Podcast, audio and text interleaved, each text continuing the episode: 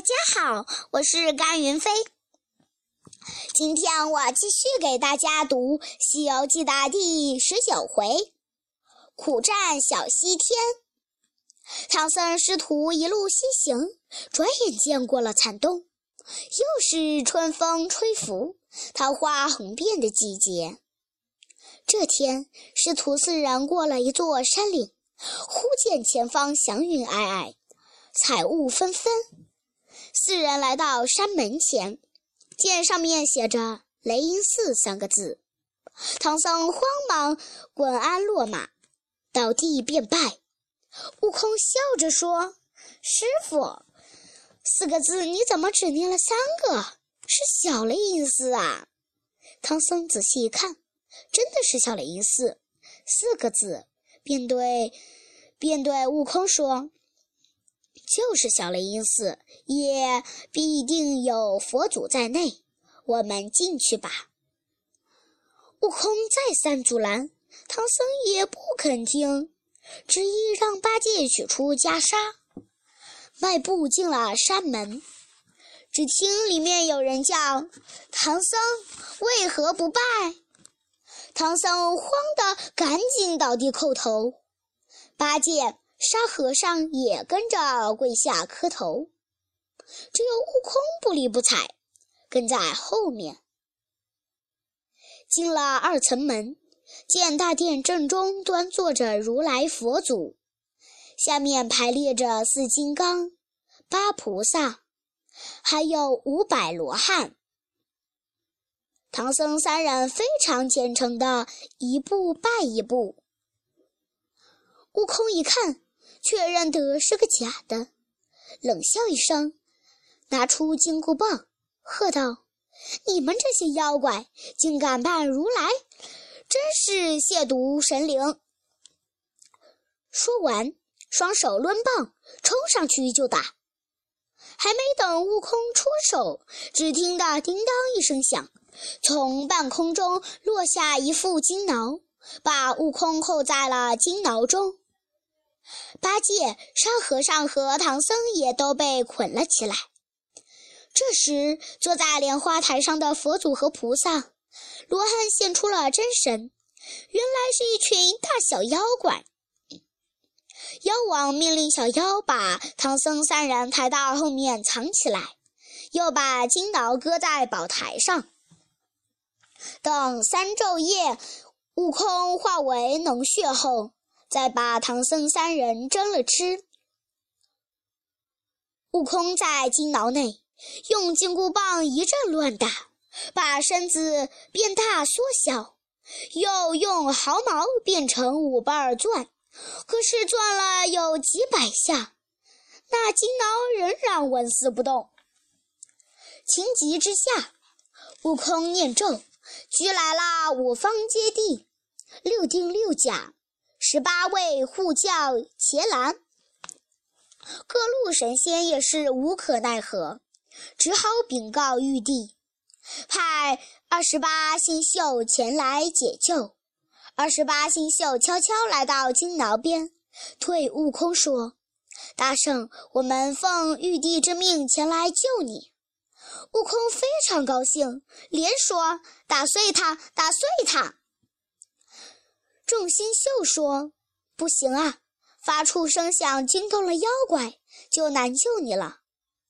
我们用兵器撬吧，你看到亮光就赶紧出来。”说完，二十八星宿各使刀、枪、剑、斧，折腾到三更天，那金挠就是一丝一毫也不动。最后。亢金龙星宿把头上的角变成绣花针尖一样，顺着金挠的合缝处，用尽全身力气伸进去，把悟空把棒变作钢钻，在脚尖钻了个小孔，自己变成盖菜籽儿，蹲在那小孔里。亢金龙费尽千辛万苦。才把悟空扯出了金牢，悟空气坏了，出来现现了身，举棒就打。只听山崩地裂般一声巨响，金脑被打得粉碎。妖怪们被惊醒了。那妖王率领大小妖怪，手持一根短软狼牙棒，高叫着：“孙悟空，是好汉的不要走，我与你大战几回合。”悟空喝道：“你是哪来的妖怪，竟敢冒假冒佛祖？”那妖怪说道：“你这泼猴，竟然不知我的姓名！我是黄眉大王，我早听说你有些手段，就就设局前来会你。你打你打得赢，我就饶了你们；打不赢，嘿嘿。”就杀了你们师徒，由我去西天取经。悟空微微一笑说：“你这妖怪，不要夸海口，上来领棒吧！”二人各拿兵器，杀在一起，大战五十回合，不分胜负。众天神也纷纷上前，把妖王团团围住。老妖王一见，从腰间解下。条白布大包，往上一抛，只听“哗”的一声响，把悟空和众天神一起收了进去。半夜，悟空逃了出来，救了唐僧三人和众天神，带领大家悄悄逃出了山门。当悟空再返回来寻找行李的时候，不慎被小妖发现了。妖王率小妖一直追到山下，大家厮杀在一起。妖王见不能取胜，就暗中取出白布大包。悟空见了，大喊一声：“不好，快走！”悟空纵身跳入云端，众人还没反应过来，就被妖王收走了。悟空眼巴巴地看着妖怪们得胜收兵。心里正心里犯愁，忽听有人大叫：“悟空，认得我吗？”悟空一看，原来是弥勒佛祖到了。悟空喜出外望，连忙下拜。弥勒佛祖说：“这妖王是我的一个黄眉童儿，三月三我去赴会，他偷了我宝贝。”在这里装佛成精，祸害乡里。我今天就把他收回去。然后如此这般一说，让悟空依计而行。悟空非常高兴，只身一人又到山门前挑战。二人战了几个回合，悟空虚晃一棒。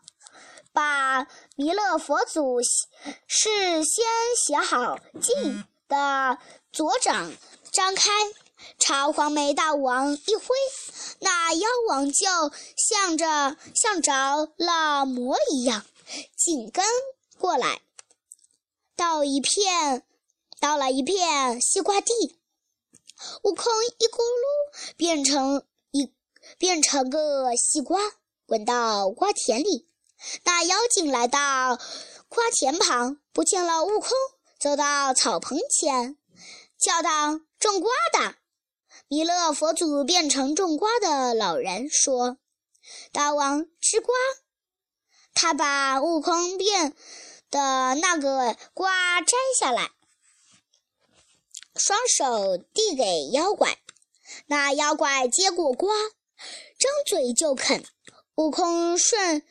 势咕噜一下滚到他肚里去了。悟空现了本相，把黄眉大王的肚子当成了打鼓场，在里面又是筋斗，又是又是翻筋斗，又是竖蜻蜓，痛得那妖怪在地上直打滚。这时，弥勒佛祖也现出本相来，笑嘻嘻的叫道。孽畜认得我吗？妖怪一见，忙跪在地上磕头，哀求着：“主人饶了我吧！”弥勒佛祖上前拿了他的白布大包，对悟空说：“悟空，看在我的面子上，饶过他这一次吧。”悟空这才钻出妖怪的肚子，告别了悟空。弥勒佛祖带上黄眉童子，驾着彩云回极乐世界去了。悟空赶紧来到小雷音寺，救了唐僧三人和众神仙。众天神各自回去复命了。唐僧师徒一把火烧了小雷音寺，继续上路西行。谢谢大家。